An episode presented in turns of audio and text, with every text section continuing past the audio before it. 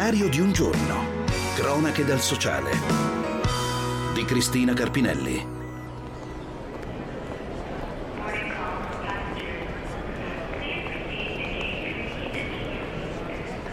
Un aereo per la Colombia con il sogno, ma anche il timore, di creare quella famiglia tanto desiderata. Inizia così la storia di oggi che ha per protagonista Erika, una mamma, suo marito e le sue due bambine, adottate quando avevano tre e sei anni. Sono arrivate assieme e sono state un terremoto e, e per, sono sorelle, sono colombiane, e, siamo stati un pochino più di un mese in Colombia con loro prima di tornare a casa tutti assieme e ehm, comunque non erano, come ci si può immaginare, delle bambine di eh, tre e sei anni, erano dei fagottini, ecco. Una paura ehm, che avevo era quella di ehm, diventare madre di due bambine contemporaneamente, di non riuscire a dedicare il, um, il giusto tempo a ciascuno, e questo è stato anche un, um, un pensiero che abbiamo fatto a lungo io e mio marito, pensando se fare due adozioni o se dare eh, subito la disponibilità per eh, più, più figli. E poi mi, mi hanno fatto notare che comunque, diciamo, il momento magico del, del figlio unico ce l'ha comunque solo il primogenito, col secondo non sarebbe successo, e quindi eh, questo è stato il motivo per cui poi ehm, ci siamo, ci siamo eh, convinti, insomma, a, a dare una disponibilità più ampia per, eh, per l'adozione. Ehm, questo forse per me, che sono figlia unica, resta un tema importante, nel senso che eh, in effetti i figli si, si mangiano lo spazio, il tempo e mh, lottano per qualsiasi cosa, e questo francamente tuttora non si è assolutamente risolto, e, però mh, fa parte della, della vita familiare. Ah, felicità, su quale treno della notte viaggerà? Nel tempo dell'attesa, quando le bambine erano ancora in istituto in Colombia ed Erika e il marito in Italia, quelle due bambine sono diventate sempre più le loro figlie, sognate, amate, quasi rinate. Oggi le bambine di Erika sono due ragazzine, vanno alle medie. Racconta Erika che non è sempre stata una passeggiata. All'inizio, arrivati a casa, è lei a prendere il congedo di maternità, ed è un momento strano, fatto anche di bisogni che a volte faticano a trovare la strada per essere detti. Che la La maternità adottiva ha comunque delle peculiarità e, e, e, e la maternità, nel senso di stare a casa con dei bambini che non sono neonati ma che hanno praticamente le stesse esigenze, eh, è difficile da condividere con chi eh, magari sta allattando, per dire. E così Erika prova a strutturare una quotidianità, cercando di entrare nel flusso delle altre mamme. Ogni giorno va al parco con le bambine e sulla panchina, seduta, ascolta le altre mamme, ma troppe cose non coincidono. Quello che una mamma adottiva eh, cerca di sviluppare di più eh, mh, è l'ascolto, cioè l'ascolto nel senso proprio eh, l'apertura e l'osservazione al proprio bambino. Nel senso che mh, devi capire di che cosa ha bisogno, perché questo ovviamente tutti i bambini e tutti i genitori lo, lo fanno, però ehm, sono bambini molto particolari eh, che arrivano e hanno un'età anagrafica che magari è diversa da quella che, mh, che loro si sentono, dai bisogni che loro esprimono, quindi ehm, bisogna appunto ehm, guardare, ascoltare il bambino e capire di che cosa ha bisogno. There are places I remember all my life, though some have changed, some forever, not for better, some have gone and some remain. Intanto, mentre Erika e suo marito cercano di costruire un'identità come famiglia, il C I A I, l'associazione che ha sostenuto Erika nel percorso verso l'adozione, decide di creare un piccolo appuntamento mensile pensato proprio per le mamme, per aprirsi e raccontarsi, incontri per dirsi le cose che in altri luoghi si fa fatica a raccontare, un quotidiano che porta in sé anche lo scontro con una realtà talvolta molto differente da come era stata sognata, come ci spiega Giovanna Beck, psicologa di C I A I. Con l'assunzione della maternità adottiva incomincia effettivamente sul campo eh, l'esercizio appunto del ruolo materno, che è un, um, un avvio insomma molto desiderato, molto progettato da tempo, perché se è vero che per diciamo una gravidanza biologica gli at- mesi di attesa sono nove, no?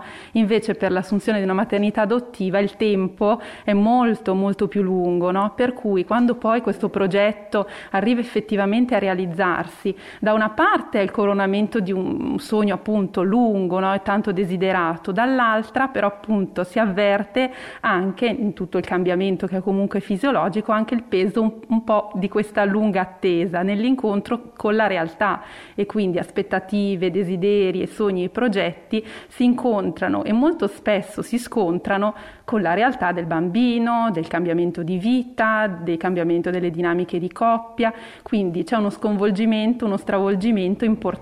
Oggi ho imparato a volare e non me ne voglio più dimenticare, da tutti i miei amici in visita andrò e alle loro finestre io busserò e dirò guarda ho imparato a volare, è facile anche tu potrai imparare.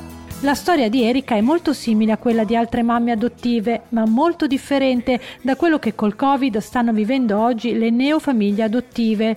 La pandemia ha infatti stravolto tutto. I bambini in attesa negli istituti hanno dovuto attendere di più. Per molto tempo viaggiare è stato infatti impossibile. Le famiglie adottive hanno spesso ottenuto la possibilità, cosa che prima non era mai accaduta, di parlare coi bambini tramite videochiamata, sorrisi ed emozioni che hanno tenuto accesa la speranza, come ci spiega Daniela Russo, responsabile adozioni C I A I. Perché questo ha consentito davvero di poter mantenere in qualche modo delle connessioni sempre attive e di poter anche, come dire, rassicurare i bambini eh, che i genitori, come dire, stavano rimandando, ma che sarebbero partiti e, e, e non li avrebbero certo, ecco, lasciati eh, nel paese, perché voi capite che appunto per un adulto eh, sicuramente la situazione era difficile, ma eh, non è più facilmente accettabile, comprensibile. Per i bambini non sempre questo, appunto, potevamo darlo per scontato. Ecco. Un mondo a parte, silenzioso e coraggioso, quello delle adozioni, che anche durante la pandemia non ha smesso di muoversi. Ancora Daniela. È stato un anno complicato, il duemilaventi, e continua ad esserlo, nel senso che l'impatto della pandemia sta avendo ancora, come dire, delle conseguenze importanti in Italia, ma anche nei paesi, quindi nei paesi di origine dei bambini. Ci sono stati paesi che sono stati molto colpiti eh, dalla pandemia, come il nostro, e penso a paesi da cui appunto ehm, si, si realizzano delle adozioni, penso all'India, penso all'America Latina, insomma ehm, alla Cina stessa, da cui appunto è, è, è partita. Ehm, L'impatto è stato per molte procedure quello di essere state rallentate. Eh, le frontiere che si sono chiuse hanno per diversi mesi anche proprio eh, impedito che molte coppie potessero raggiungere i propri figli, eh, anche quando il, proced- il procedimento di adozione si era concluso, perché non era possibile appunto eh, recarsi all'estero. Devo dire che c'è stata una grossa attivazione eh, dopo i primi mesi, insomma anche di smarrimento, in cui si è lavorato in totale emergenza eh, sanitaria. Poi invece il sistema delle adozioni, quindi a cominciare anche dalla nostra autorità centrale, dalla Commissione Adozioni, la collaborazione di tutte le autorità diplomatiche eh, nei paesi, il Ministero degli Esteri, insomma eh, tante procedure si sono sbloccate, e nel tempo anche i paesi che erano più resistenti insomma a riaprire eh, le porte ehm, hanno poi invece, come dire, trovato delle soluzioni anche molto specifiche per fare in modo che i bambini potessero eh, quanto prima essere inseriti eh, in famiglia. Certo, l'impatto della pandemia riguarda anche tutte quelle famiglie, tutte quelle coppie che stanno oggi intraprendendo e stanno iniziando il percorso dell'adozione, perché insomma lo vediamo, non abbiamo ancora risolto ecco, la, la situazione che rimane eh, preoccupante, che sta continuando come dire, a, a, ad incidere anche sui tempi di attesa, sui tempi di realizzazione di questi progetti di adozione. Quindi il tempo dell'attesa è un nodo ed è un tema che ci sta molto a cuore e che le famiglie ci riportano costantemente, ecco, tutti i giorni. Quindi in piena pandemia ci sono state famiglie che sono riuscite ad arrivare? Sì, ci sono state famiglie che sono riuscite, non da subito. Per quanto riguarda C I A I, le prime famiglie che sono partite sono andate in Burkina Faso attraverso dei voli umanitari, attraverso delle procedure assolutamente emergenziali, per cui eh, per esempio gli incontri con i bambini eh, per queste coppie sono avvenuti in tempi rapidissimi, senza quelle, eh, quell'inserimento graduale che normalmente appunto è invece è rispettato, è, è richiesto per il benessere del bambino prima di tutto, ma anche per il buon inserimento appunto all'interno del nuovo nucleo familiare. Eh, da lì diciamo verso settembre-ottobre anche la Colombia e anche la Thailandia hanno poi eh, riaperto, sempre con molta gradualità, sempre con numeri molto contingentati, però ecco ehm, i numeri della Commissione Adozioni ci dicono che nel duemilaventi sono arrivati seicentosettanta minori in Italia, insomma. seicentosettanta minori arrivati in Italia in piena pandemia, e ci si può immaginare quali difficoltà abbiano affrontato anche i neogenitori. Per questo il C I A I ha trasferito online l'appuntamento per incontrare le mamme, perché spesso chi adotta quasi si vergogna ad ammettere che è più dura del previsto o che c'è bisogno d'aiuto. Ne continuiamo a parlare tra pochissimo.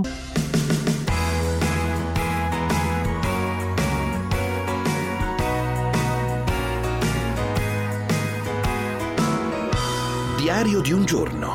Cronache dal sociale. Your day breaks, your mind aches.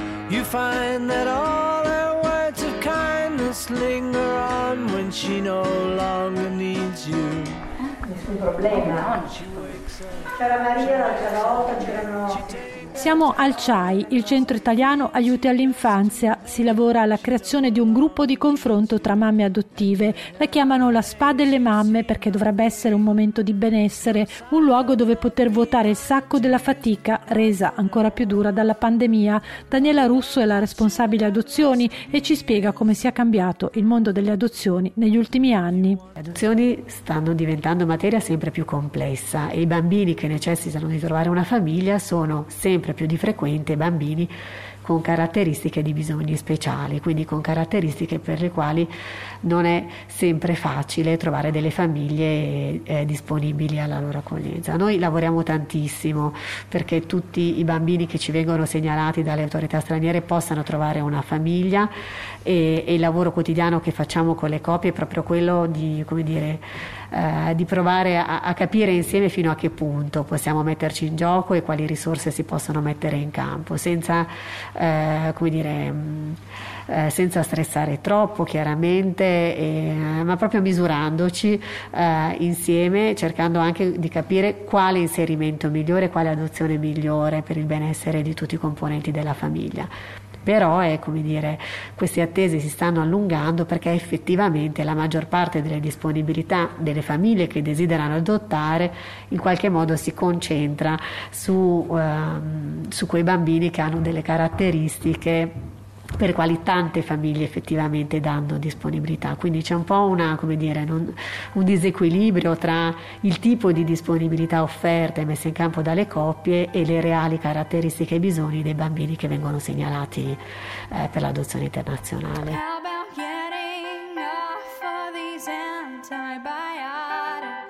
Eppure, nonostante tutto, le famiglie si trovano, i percorsi si tracciano e le strade, sebbene spesso faticose, si percorrono, come ci racconta Carla Miscioscia, psicologa del C I A I. La maternità adottiva ha delle specificità, no? Spesso parliamo di bambini grandicelli, quindi bambini dai tre quattro anni in su, che quindi hanno delle, un maggior grado di autonomia.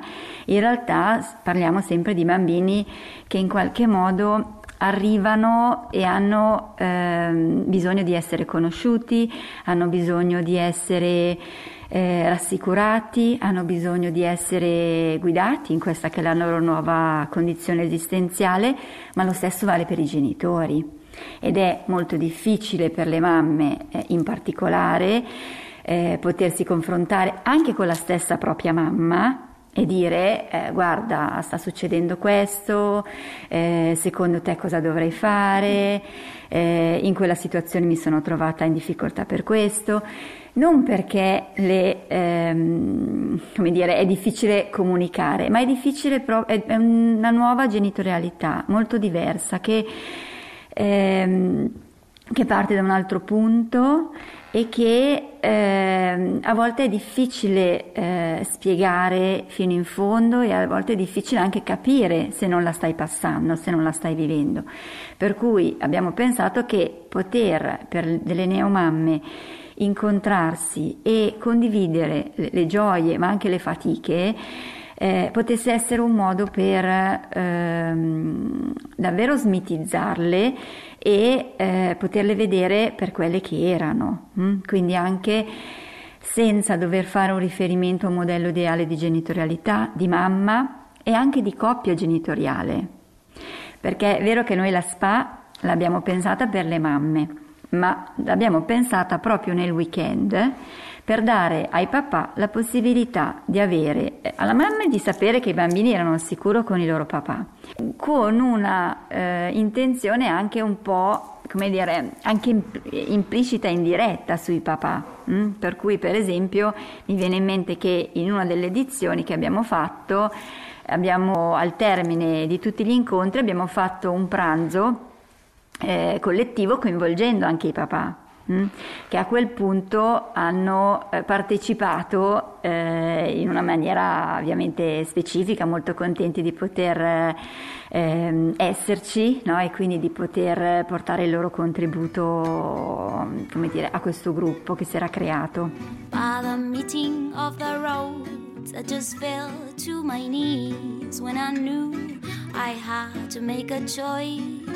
Così è accaduto ad Erika, che dieci anni fa ha adottato due bambine, oggi adolescenti. Le difficoltà iniziali ricorda di averle sentite alleggerirsi nel confronto con le altre mamme. Beh, mi ha soprattutto alleggerito, eh, perché ci sono delle, mh, delle preoccupazioni o, mh, eh, che, che tutti hanno, e poterne parlare, condividerlo e capire che è eh, normale, eh, questo è di grande aiuto.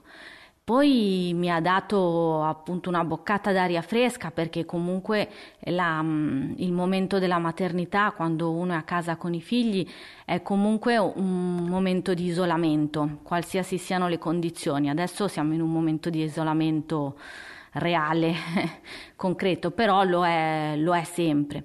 In più io ero appunto, eh, se andavo al parchetto con le, con le figlie, trovavo ehm, bambini eh, neonati, quindi ehm, avevo un po' di frustrazione anche per le mie figlie di, che non, di non potergli proporre eh, diciamo dei compagni di gioco della, della loro età.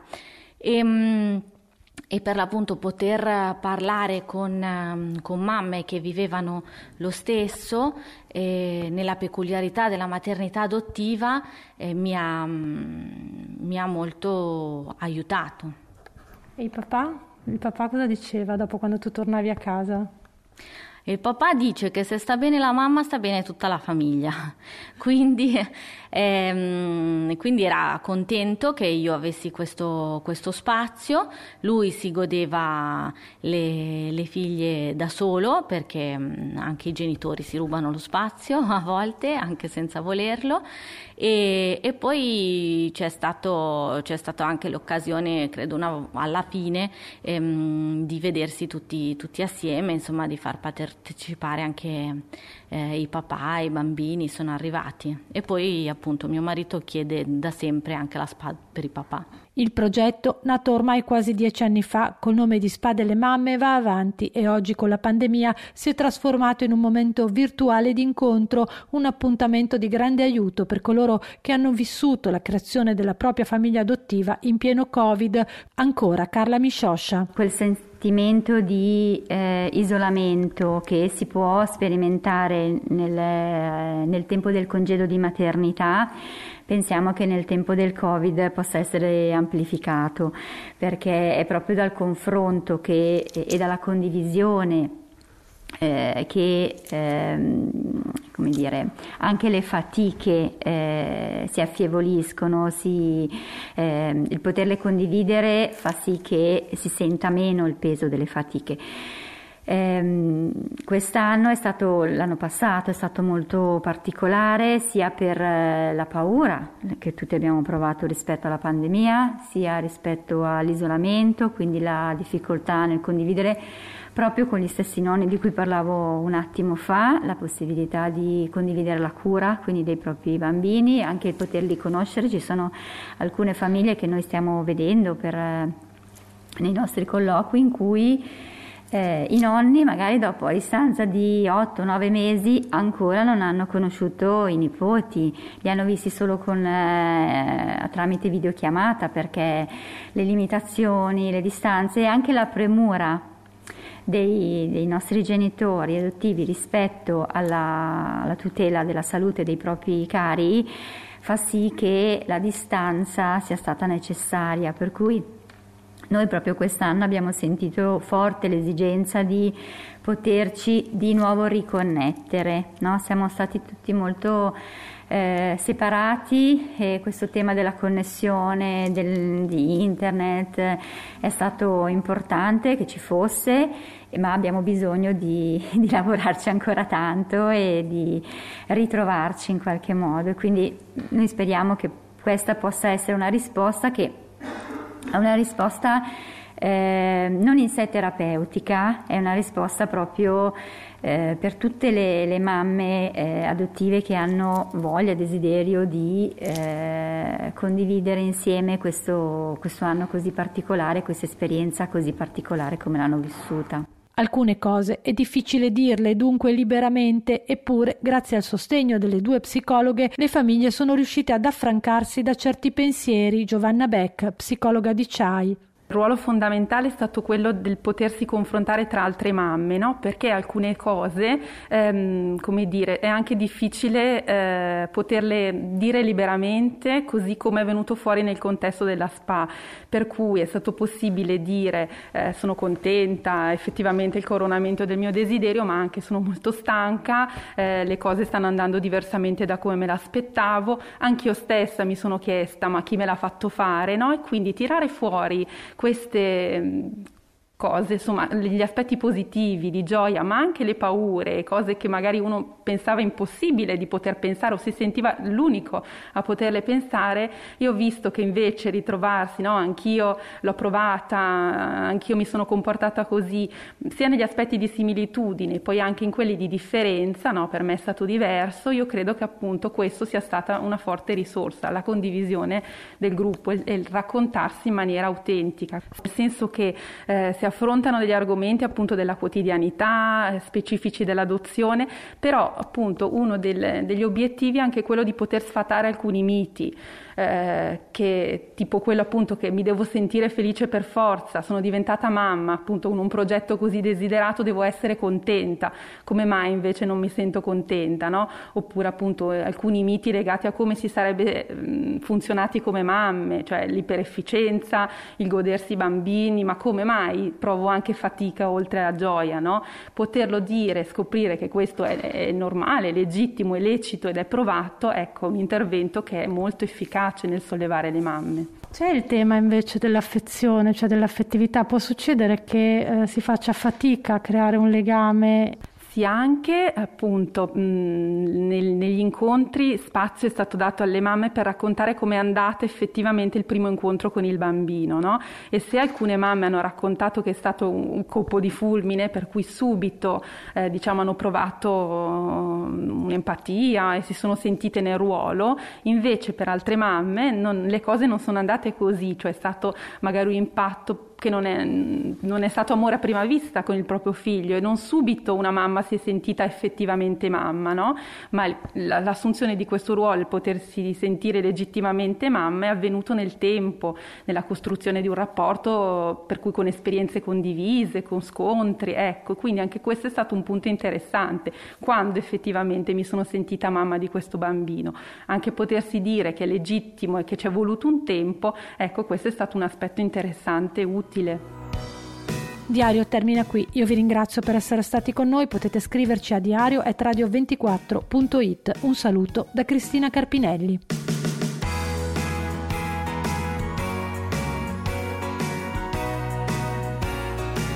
Diario di un giorno. Cronache dal sociale. Tutte le puntate sono disponibili in podcast su radio ventiquattro punto it.